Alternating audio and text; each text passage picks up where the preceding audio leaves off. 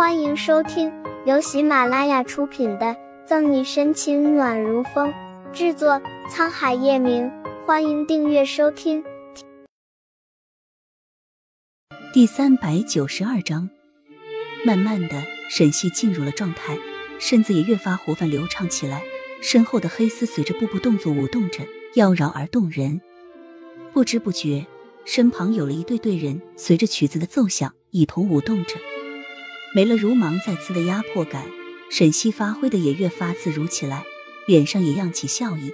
叶晨玉看着他，也跟着笑了。一曲毕，众人纷纷停下舞步，看向场中的一对璧人，并予以掌声。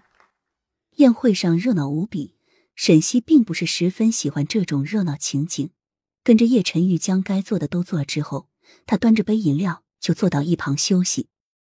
叶晨玉刚才被几个人叫住，现在正跟别人寒暄，沈西也不好过去打扰。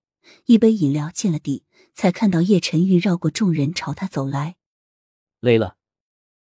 叶晨玉将手里的高脚杯放下，坐到沈西身旁，担忧的问了一句。沈西摇了摇头，看着叶晨玉又点了点头。有一点，这种场合我不是很适应。这话已经是很委婉了，要不是顾忌叶晨玉，沈西可能早就中途溜了。面对着一群不认识的人，他脸都要笑僵了。偏偏这些人跟叶晨玉在生意场上都有往来，他也不是不知分寸的人，自然不会闹脾气。要是累了，我们就先回去。叶晨玉知道沈西脾性，皱了皱眉头，握住沈西放在膝上的手：“你手怎么这么凉？”沈西嗯了一声，任由叶晨玉将他手握着，不紧不慢开口：“刚一直端着饮料，还没回温。晚间有些冷，你别吹了冷风，受了寒。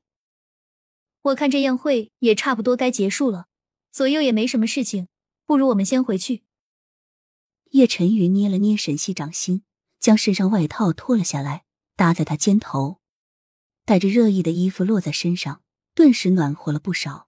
沈西微微眯起眼睛，朝叶晨玉笑了一下，正要开口，就听到有高跟鞋的声音由远及近，在他们面前停下。沈西抬起头，看着面前一身精致礼服，脸上带笑，手里端着酒杯的左心言下意识皱了下眉头。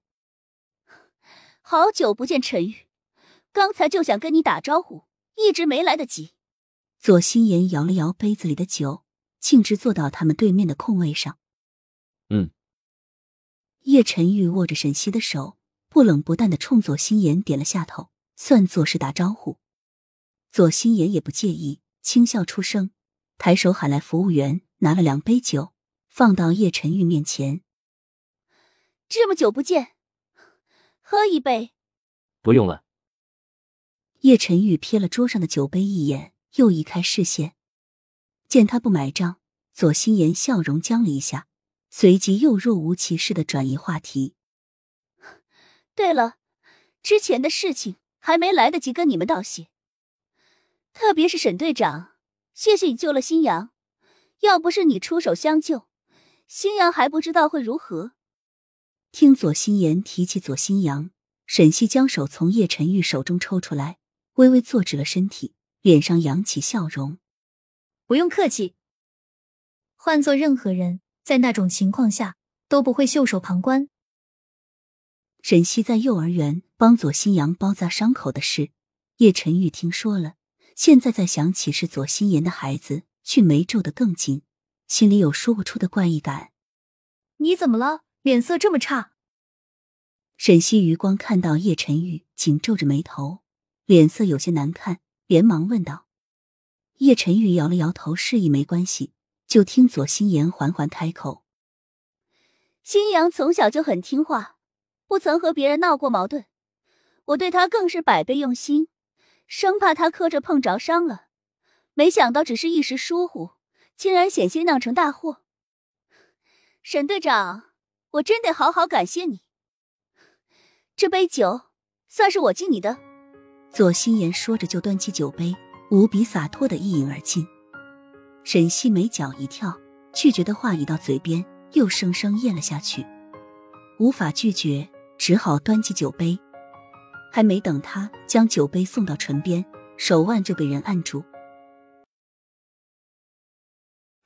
本集结束了，不要走开，精彩马上回来。